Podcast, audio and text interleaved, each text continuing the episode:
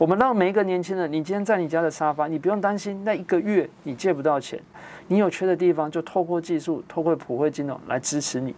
那我想这也是我们公司在接下来明年第一季的时候就会推行的一个服务的上的部分。所以今天是抢先让大家知道的概念吗？算是。哇塞，都被我问出来了。听到房贷，所有人都醒了。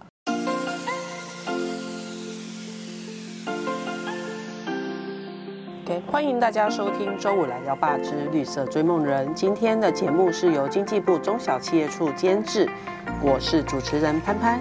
今天小编给潘潘一个非常难的题目哦。我们今天要来谈的是绿色金融。到底什么是绿色金融呢？根据联合国环境署的定义，只要是友善环境为目标，而且创建的金融商品或服务，包括贷款、债务机制、保险。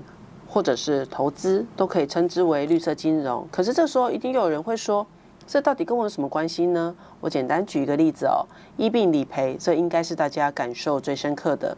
繁琐的单据收集、资料填写，再加上长时间的等待，啊，这个医病理赔的钱哦，等到钱到你的口袋，病都已经好了一大半了。如果在医院的入院到出院的过程里面，都不需要让你来烦恼或者担心去处理钱的问题，这可能会是一个对未来一个最美好的想象。换言之，未来大家可能会开始无感于金融服务的存在，这就是要靠各种数据的串接。那再谈下去呢，就是在关公面前耍大刀啦。今天我们要邀请到的是市民永续股份有限公司的林祥旭执行长，今天来跟大家介绍一下自己公司。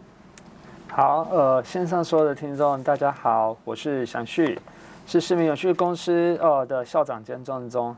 那我想大家听到 Web 三区块链哦，不知道各位第一个想象到的是不是数位资产 NFT 和虚拟货币交易投资呢？那大家再回想一个关键点，数位投资、数位资产仅只能是艺术创作或是 JPG 吗？其实这不是正确的，NFT 它是可以是一个所谓多元数位资产的载体。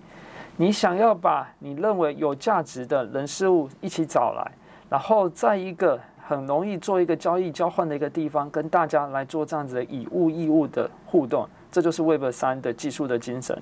很可惜的是，Web 三的自由交换的精神到现在呢，没有被好好的实践。市场我们看到的现状，却是大多多数都是不良的 NFT 或是虚拟货币的炒作，浪费技术带来进步的机会。数位资产其实就是为了要让我们每一个平凡的市民，能够在你的日常生活中挖掘你口袋里的钱以外的资产和价值，像是你手机里的照片、电子发票上买饮料自带杯的折扣记录，又或者是和他人一起共乘去上班的行为，实际上对地球上的每一个人是能够被感动到，那你就可以产生的价值。为了让市民呢可以轻松的进入到 Web 三的世界，市民永续公司提供了 DA Wallet、Digital Access Wallet，采用自有的专利技术，让每一位的市民都能够让你的数位档案资产化，挖掘更多个人的多元价值。你可以想象的是，有一天你的机动车的共乘绿色行为，都能够透过 DA Wallet 从交通服务公司里面的里程、你的支付的记录。到第三方的签证帮你发行个人的碳权，进而能够兑换绿色商旅的点数和酷碰券，这放大你的价值和影响力。其实这就是我们在谈的数据资产以及未来金融发展的一个愿景。那这也是市民永续公司能够为市民带来这样的一个价值和一个愿望的一个未来。那以上是我们公司啊很基本上的一个介绍。我们听起来哦，每个字都听得很清楚，可是全部组合之后呢，听起来非常的模糊。是，那 是不是可以麻烦执行长比较白话文来给我们解释一下哦？市民有序公司谈到的以区块链跟空间资讯技术为核心的发展，这个比较呃简单的说明，它会比较像是一个什么样的方式，或是说用我们呃既有的生活经验来说明一下。好的，其实啊，大家听到区块链的时候，不知道对它会不会有存在着一种呃很奇怪的幻想，或者是觉得它是一个很潮的一个代表。实际上呢，我们还是要讲到一个很简单的概念，我们要把区块链真实的样貌找回来。区块链它其实大家可以想象，它叫做分散式的技术，或者是一个叫分散式的一个账本。那空间资讯技术到底又是什么呢？其实大家想一想，一个很重要的概念，当我们每天的生活里面，早上起床、上班、去买三餐、回家，一切都是生活在地球上的某一个地方。这个有时间和空间所组成的这样子的一个描述，其实就是空间技术的一个概念。那回过头来说，到底这两个东西结合起来之后，在我们日常生活里面会发生什么事情呢？大家可以想象的是，以往啊，我们在比方说上班的过程里面，我们可能用了某个手机去叫了一台计程车。那这样的一个计程车里面，我怎么样知道我要付多少钱呢？我就会在地图上去计算说啊，我这样子从呃住家到公司有多远的这个里程。那这里呢，就是 GIS 空间资讯技术在帮你做计算的。那叫了计程车以后呢，我到底该付多少钱，或付给谁？那在传统上呢，可能是五五六八八，或者是像最新和泰的 UC 这样的一个计程车的一个服务，我们就会把钱跟我们的行车记录的，还有支付记录呢，都存放在这样子的一个资讯公司手上。那这种集中在一起的呢，这就是我们传统上所称之为集中式的系统。那区块链代表是什么不同的世界呢？其实呢，就是把以前你的资料放在这样单一个资讯公司的这样的一个环境的一个过程呢。改变成你把它放在网络上无数个电脑里面来共同储存你的记录，这就是区块链技术所谈到的一个分散式的一个架构。那它的差别就只有在这样子而已。那区块链到底跟永续有什么关系呢？了解，其实这就会回到一个根本性。不知道各位听众有没有发现到，不论是政府或者是我们的社会，一直都是期待，甚至是要求企业一定要做什么样子的一个反应的一个措施。那大家都知道，这几年最热门的，我们称之为一个措施，其实对企业来讲是一种武器，也就是所谓的绿色投资 （ESG） 的这样子一个择性投资的一个概念。但想想看，对环境保护，难道只有企业应该要尽这样子的一个责任吗？我想不是的。企业会存在，也是因为我们的民众有被服务的需求，所以才会有企业的存在。那代表就是说，除了企业以外呢，我们每一个的消费者也必须要贡献自己。的这样的一个绿色的一个行为，才有办法做到真正的一个永续。那回过头来说，如果你希望把你的资料提供给企业的时候，你会希望的是让企业透过 App 直接的去监听你的行为吗？我想大家基于隐私的问题，你是不愿意的。所以这时候呢，就会有透过区块链这样一个分散式的一个技术，来确保说你的资料是不会被单一个企业去所掌控跟应用。而是能够让你成为资料的主人，有机会的去决定你的资料要如何分享，而创造出了这样一个资讯流动的一个可能性。那这个就是我们在谈的资料能够流动，个人的行为就有机会和企业的经营模式能够串联在一起，进而能够打造出不同的商业服务的一个模式。那这我想也就是区块链能在这样一个永续生活里面带来的一个改变。可是如果说谈到区块链，那如何再应用到金融上面呢？比如说像。呃，企业公益储蓄银行或者是普惠金融的部分的角度来谈。OK，那这里我可能也想要先询问一下主持人，就是说您对于金融服务的想象是什么？比如说，像我会希望我可以出门开始不用带钱，是，然后我去银行我不用再等待。当我忘记账号密码的时候，把我锁起来，一定要我亲自到银行排队等候解锁。我觉得尽量可以让这些程序简化。了解。好的，其实我想主持人给我们的反应呢，也就是代表的是我们一般市民大众对金融服务最根本的一个认识。但是我们如果再回到在更起头的时候，我们会发现，其实我们被制约了。因为其实回到金融的这个字眼的 definition 定义的时候呢，我们会发现，它其实就是为了好让两个人之间可以方便的做一个价值交换的一个过程。所以金融服务呢，可以视为就是两个独立个体，不论你是一个市民或者是你一个企业之间有了一种价值交换的这个过程，就是金融服务的一个内涵。那过往大家会很熟悉说用货币，是因为大家都习惯银行的存在，而且。呃，也包含像是一些政府的基本的法规，所以我们会觉得金融交易就只能够局限在所谓的货币交易的这个部分上。但随着我们在谈呃所谓的虚拟世界或者所谓的网络世界兴起以后，尤其是社社群的力量，大家会开始发现，除了货币这样子一件事情以外呢，社群之间人与人之间的信任感也带来不同价值的定义导向。那区块链呢？刚如同前面提到的，当你成为自己资料所有权人，我们就可以透过区块链所建构的 Web 三的这样的一个网络的公平世界里面，我们跟任何一个人，只要双方对彼此的资料或者对彼此的资产。有一定程度的共同的信任之下，我们就可以提供这样子的一个交换的服务。所以您可以想象，就是未来这样子的一个技术，在金融交易里面，它可以扩大到所有价值交换的场景里面，但最终再导回到了国家规范的这样子的一个金融体系底下，来确保说所有的交易的公平性以及符合政府规范的这样一个法律。这样也才可以带给我们社会一个稳定和进步的这样子的一个稳健的未来。讲到这个部分哦，其实非常现实的，呃，为了社会的稳定，其实台湾的金金管会或者金融呃相关的监督的主管机关，对这一块控管是非常严格的。是，呃，甚至这一块其实游戏规则是金融圈定定定出来的。那以非金融圈的工程人员出身的，像你们团队，或者是很多做呃 FinTech 团队，是。或者是想要投入科技金融这块领域的年轻朋友们，或者新新创事业，要如何跟原本体制内制定规则的这一群前辈们达到比较密切的结合？了解，以我们自己这五年下来的一个经验，确实，大家对于法这个字眼的时候，呃，尤其是对新创业者啊，或者是对于一些新兴的公司。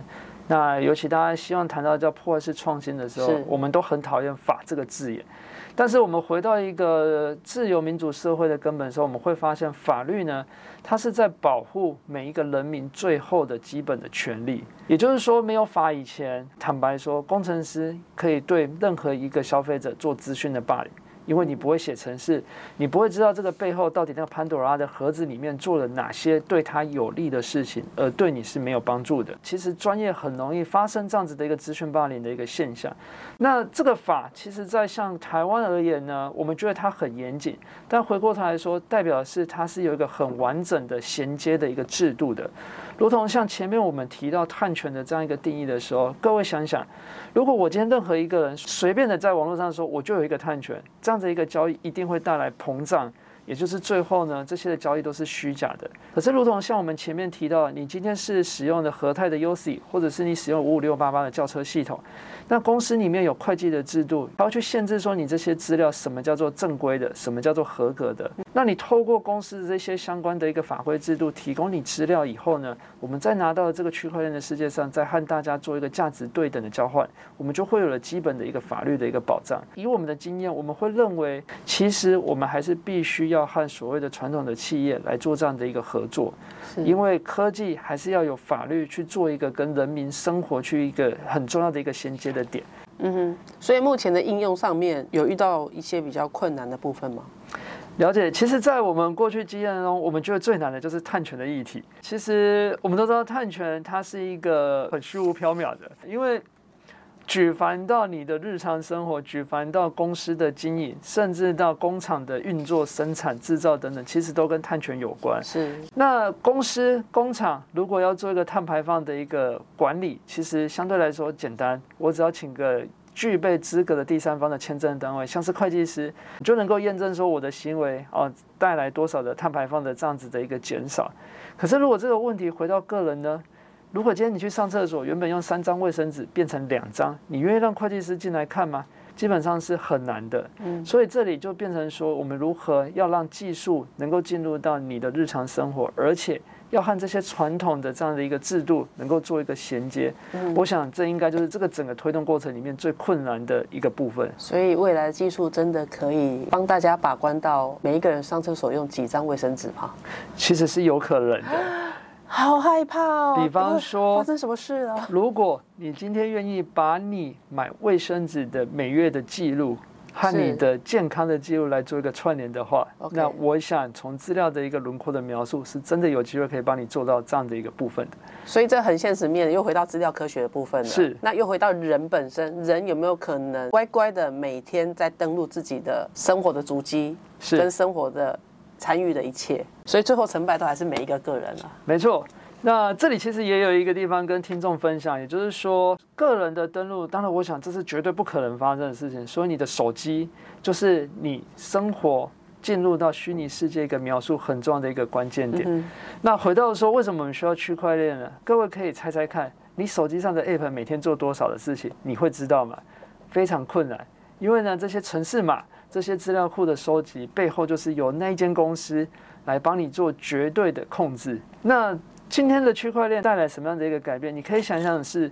或许未来我的城市码不再是放在这个公司的电脑或是伺服器里面，它是放在一千台的电脑上面，也就代表说这个公司想要今天突然偷偷的改行城市码去多取得你某一个资料，它会变得非常的一个困难。那这就是我们谈的数位人权的第一步，你要先取得知道的权利。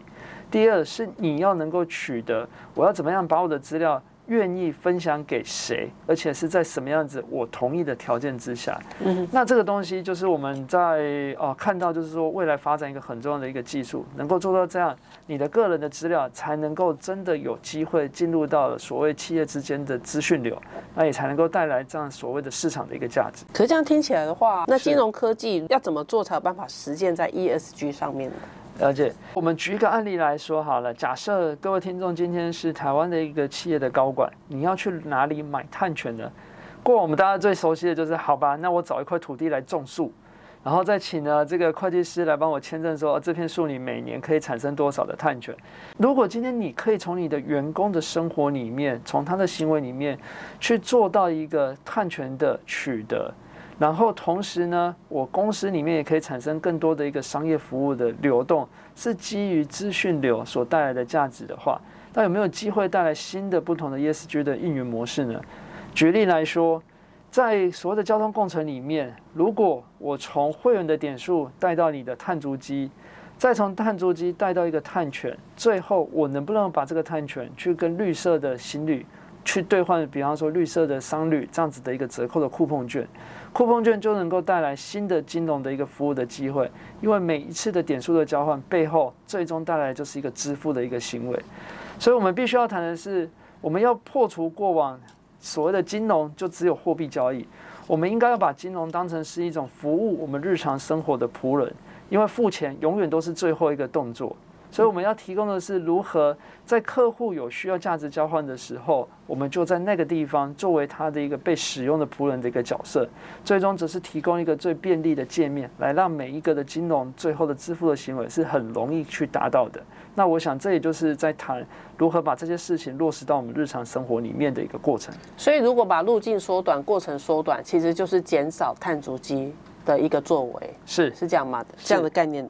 所以金融科技的应用实践在 ESG 上面，就是以减少碳足迹为目标。是 OK。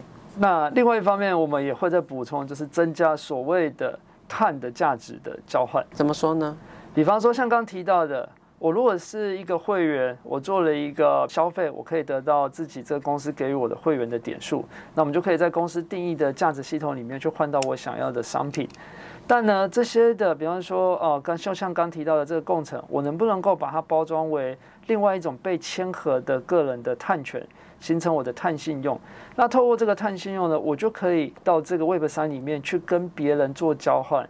假设我今天也是一个有志于这个保护地球、爱地球的年轻人士的话，比方说在宜兰，我有一间房子，我可不可以去跟你交换说，哎，你的碳权给我，那我来让你。来住我的房子，做一个无偿，就很像以前的叫打工换数的一个概念。嗯，所以传统上点数就只能用在自己的企业系统里面去做价值的交换。可是如果透过 Web 三，透过区块链，透过这样子的一个桥接技术，我们可以帮你这些点数再延伸出了你的绿色行为或是绿色表象的描述，你就能够再换到更多的价值的物品。那这就是我们在看到一个很重要的一个价值交换的一个扩充的一个可能性。可这样听起来，它是需要有一个步骤的。是，第一个就是先定义它的碳权，是，然后才有办法去做交换。是，那前面定义的人是谁呢？就像刚刚提到说，第三方的会计师，只有会计师可以认证吗？目前以国际的标准来说，这有分两个水准了。假设今天我们只是想要做像是一个 report 一个报告。那不是针对数据跟财务价值的话，那当然是合格的第三方，蛮多的业者都可以做的好。但如果假设你今天是要做到数据，那比较偏向的是一个资产性的一个定义描述，那你要能够真的放到交易市场上里面做一个比较稳定的运作的话，那或许就一定要到会计师的这种全球标准，才比较能够在市场上有一定的公信力。我觉得它有一定的难度，哎，是，对啊，而且呃，普罗大众的接受度也需要一点时间。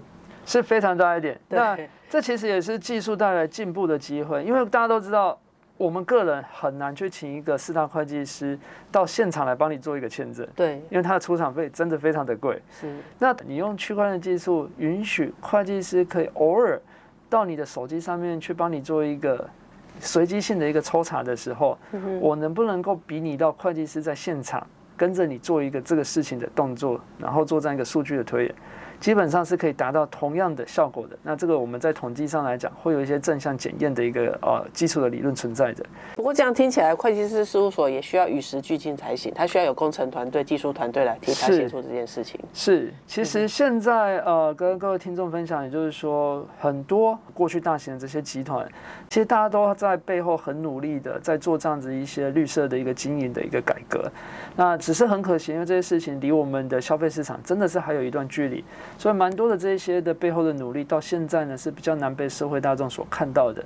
不过这家企业通常都是什么样的角色在做这件事呢？以我们目前看到的状况来说的话，一般来说我们会分成两块，嗯哼，一个呢大致上会是在企业内部呢叫做所谓的数位创新幕僚单位，嗯哼，因为科技是这一些很重要的一个基础，也是一个很重要的一个资源。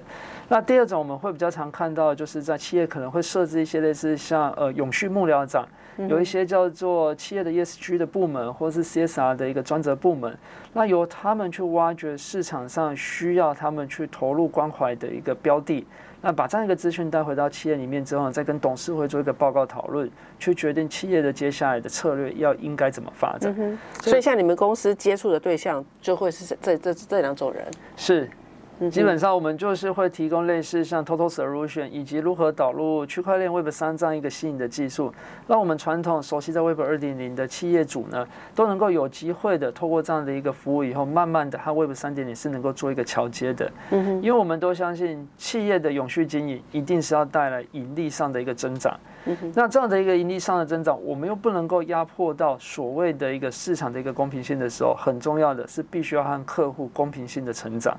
所以在这个过程里面，我们认为现在很多的企业其实都必须要做一些数位转型。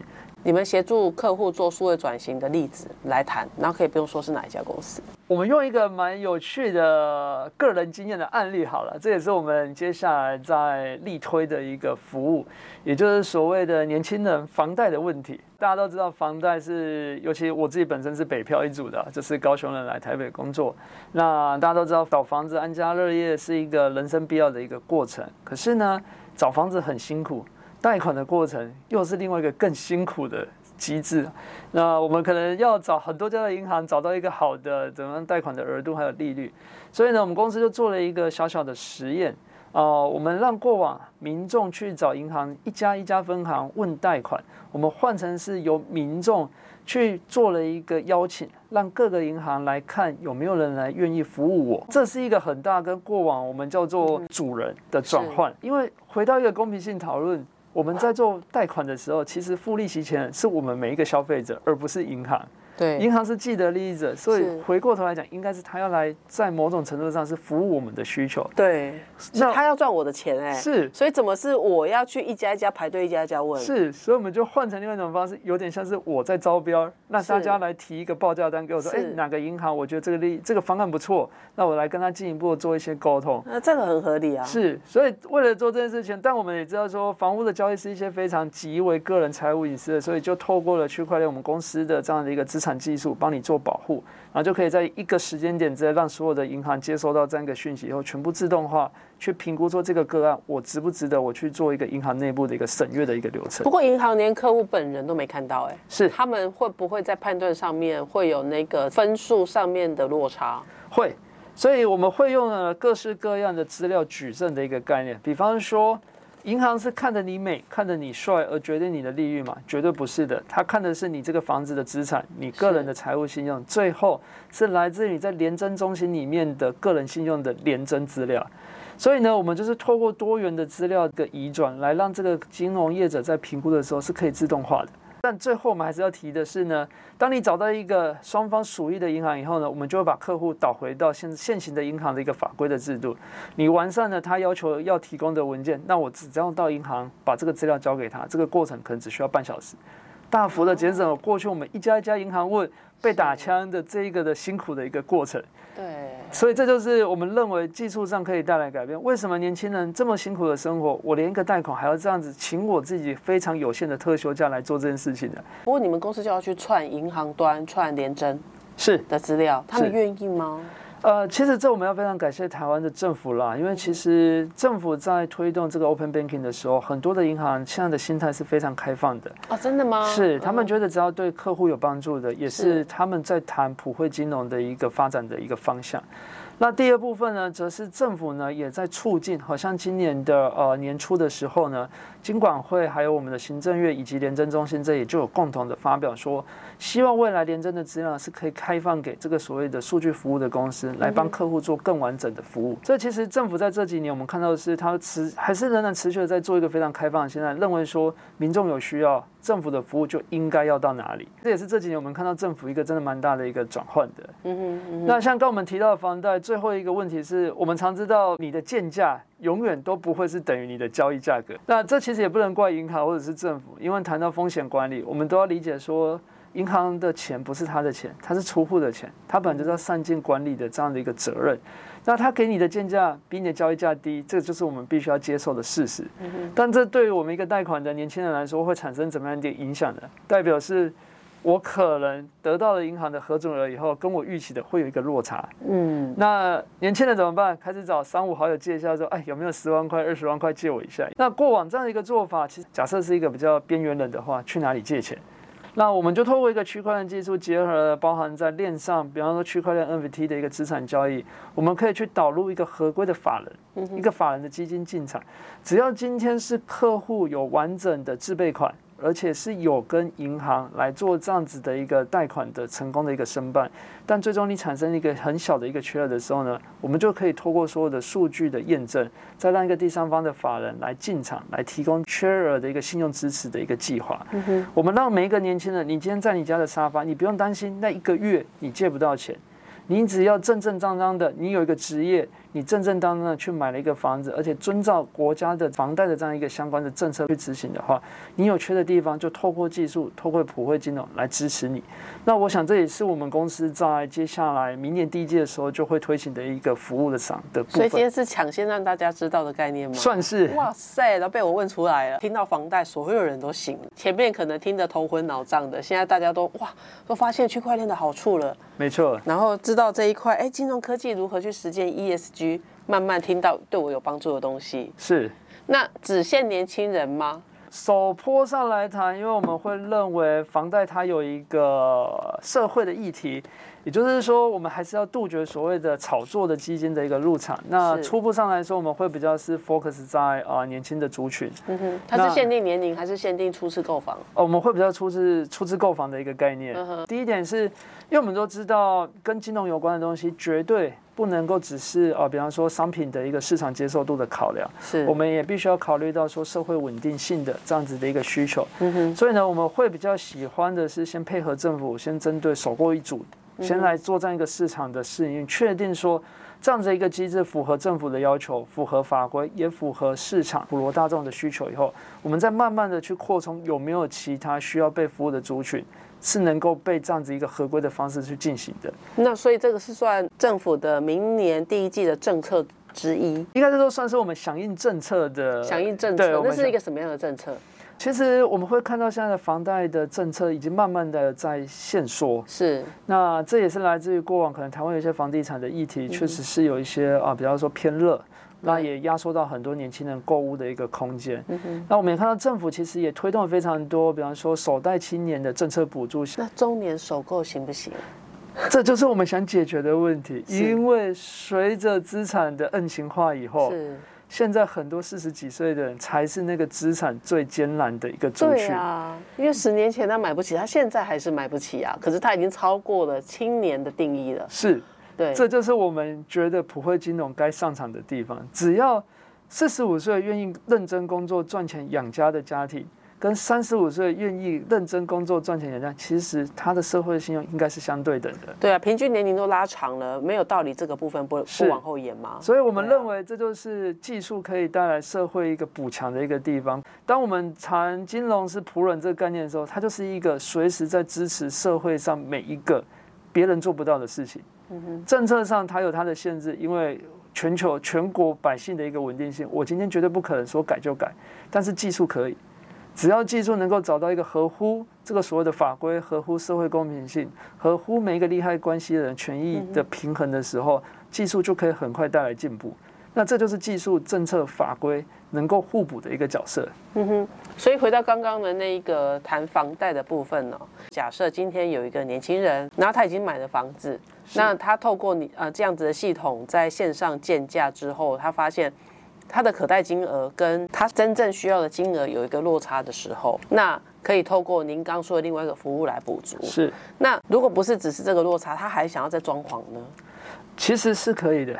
就完全在透过等于是线上贷款的概念嘛？是，嗯哼，那它会跟传统上的认知会有不太一样，嗯哼，因为我们都知道，呃，其实银行也有提供装房贷款啊，那但是有些时候取得上来讲是不见得是这么容易的。可是大家都知道，一间房子买下去，少说在台北应该是十年吧，那么贵你也不可以一直换，所以十年你会不会希望能够让自己住得舒服一点？我想这应该是每个人买房子很重要，那是一个家，不是买一个东西。是那这个社会上其实不乏很多有资产的人，其实他是愿意来去回馈这一些家庭的。那只要双方在这样子的一个过程里面，彼此认同你我的信用价值，还有风险可承担的范围，那为什么不能够让这些呃比较有资产想回馈社会的人来做这样子的一个补充支持呢？所以我想这就是在谈技术，回到一开始说的 Web 三区块链在谈价值交换的时候。我们除了原本的法规、货币的这样的一个规范以外，还有一块是来自于自由定义的信用价值交换。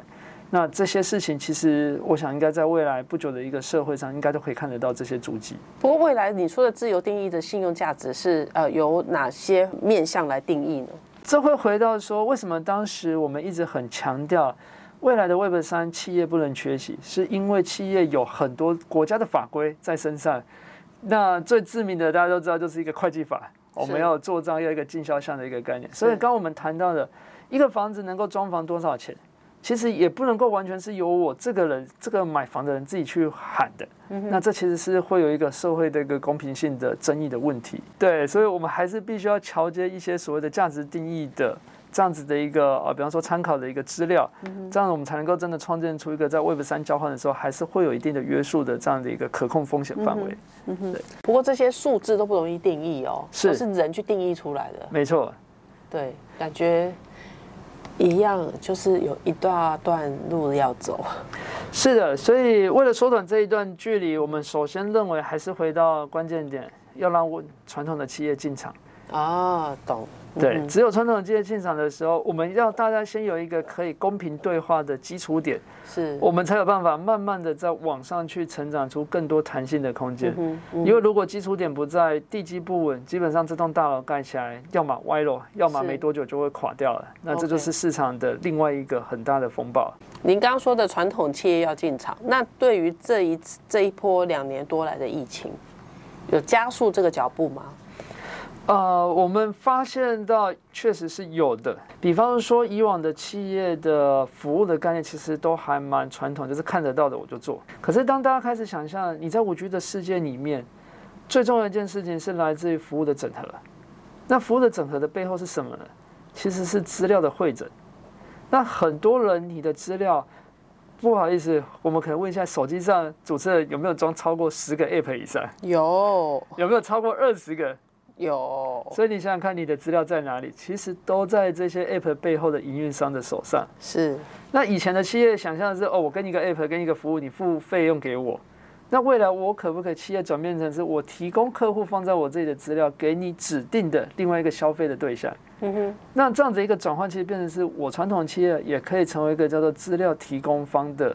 这样的一个供应的角色，我们也能够从这里，因为我们帮客户做了一个衍生性的一个服务，我们也可以有一些合理的收益的一个机制的来源。嗯，这能够帮很多的企业在面对未来五 G 的生活，面对 Web 三点零一个趋势之下，他们找到新的啊一个营收的一个模式。嗯哼，所以这个是我们发现，刚好因为疫情，大家开始很不喜欢实体的互动了以后，反而在虚拟世界的需求带来很多这样一个转型的动力。那很多的企业也看到了这一点，也真的很自律在做这一块上的一个转型。那大概这几年也看到非常多，包含企业在宣导着他们在做数位转型的这样的一个政策。其实我想就是呼应到刚您的这样的一个问题，就是疫情真的是带来一个很大的一个变动。嗯哼，我这样听起来好像，如果最白话文来讲，我们就是减少并缩短这个整个繁琐的流程，其实就是 ESG 的一一个部分了。是，民众需要。服务就在那里，是没错。民众需要不要有过多的废弃物产生，对，这就是对地球有帮助。对，这就是我们认为科技带来的就是精简，带来就是大家的便利。嗯哼，对。那你就是你们在产业这几年哦，你可以谈一下国外趋势现在的状况吗？我们总是要知道外面的世界是在玩什么。而且其实呃，在国外，个人的数位资产这已经是一个绝对会发展的领域。好，到我不知道各位听众有没有曾经在大约十几年前的时候有没有听过一个叫做“一根回纹针换到一间房子”的一个故事？啊，这很有名，非常的有名。好，大家想想看，这件事情有没有办法复刻在我们每一个人的生活、每一个人的资产，也就是你自己的数位的资产？告诉你，大家都想要啊。是，那有没有可能会发生呢？绝对会的啊！真的吗？现在就有可能吗？还是它它会在遥远的未来呢？呃，不会，其实就在近在你的眼前。你想想看，Web 三里面的 NFT 是不是就在做这样的一个事情？哦，对，NFT NFT 又是一个大议题，可是大家会对它还是有点又爱又恨又担心的。了解，你可不可以想象成？那个 NFT 它其实只就是一张 JPG，上面就写着我有什么，我想要换什么。是，如果当他这样写的时候，我放到了这 Web 三交易平台的时候，只要双方有愿意提供资源的人发现，哦，这个不错，我想拿我东西跟你换，我也发了另外一张 NFT 说，我有这个东西，我跟你换什么？那这两个 NFT 互相交换，不就产生了一次的交易？那你就可以很快速的去实践这些的想象力。是，所以这一点我们认为不会再太不会太远，基本上。呃，有非常多，有非常多个人的数位资产的交换，哦，个人数位资产交换，那甚至是呃，如果各位有听过的话，包含像是一些信用卡，所谓绿色信用卡的一个发行，你搭乘飞机的里程数，你使用的呃，比方说海洋废弃物的一些相关的。在海外其实都有一些新的金融服务公司，他们在帮忙传统的金融业者做出不同的绿色信用卡。绿色信用卡是哇，台湾还没有吗？目前台湾也有一些银行在努力中。好，那但是我们必须要讲的是，我们亚洲的文化真的是有比较保守一点了。是，所以像台湾，我知道有几间知名的业者，就是包含说，哎，你愿意带上 Apple Watch，然后你联动你的资料，我每天帮你计算你的里程数，嗯哼，那我就可以在你的保险的费用帮你做一个折扣。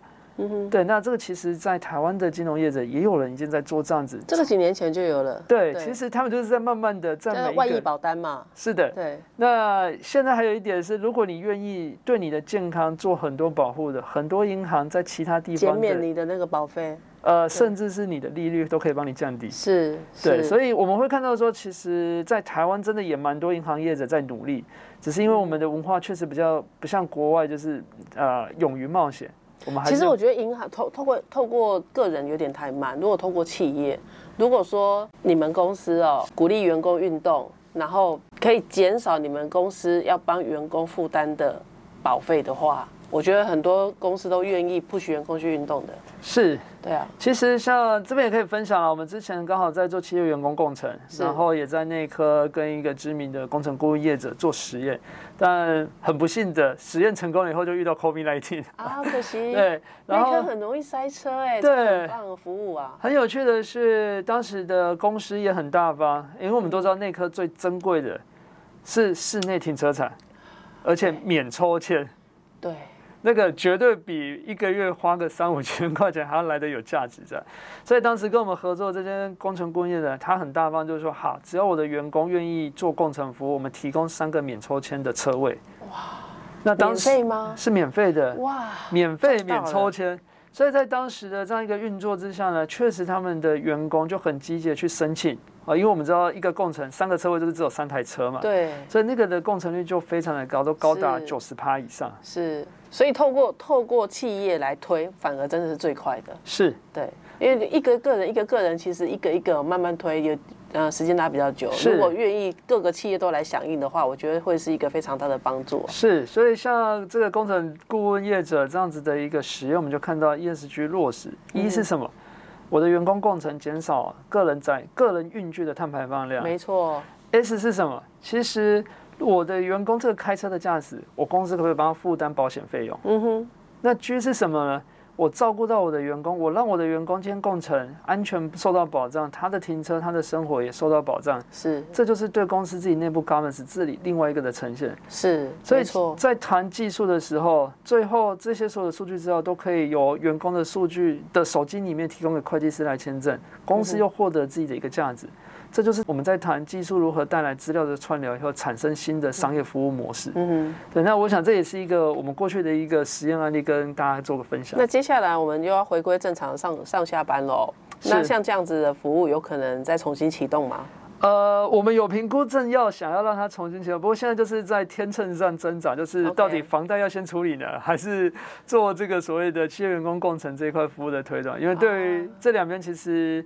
呃，一个是很及时，就是我们年轻人的社会课题；是另外一个呢是因为我们本身都是从环境科学出身的，那我们认为减碳啊，对环境保育也是一个我们很想做的一个。是很可惜的是，呃，新兴的企业像我们虽然是创贵，但基本上呢，我们的能力还是非常有限的，所以。我们也希望说，未来如果有更多的企业有这样的一个想法的话，也是能够做一些讨论。是，因为成就一件好的事情，不一定是要由谁来做绝对的主导，而是大家做一个协作，对地球、对生活、对于消费者带来帮助。这想，我想也是每个企业存在的一个必要。就是另外一种去中心化了。没错，提供民众最好的服务，不需要由谁来做主导，只要大家在这个过程里面都能够有利他跟利己。其实我想，大家的企业应该是一起来把这样的一个事情做好。哦，这个结论真是太棒了！今天的节目呢，在此再谢谢你，谢谢祥旭来为我们的分享。如果各位观众呢，对于这次的节目有任何的回馈，都可以留言或是给我们评分五颗星哦。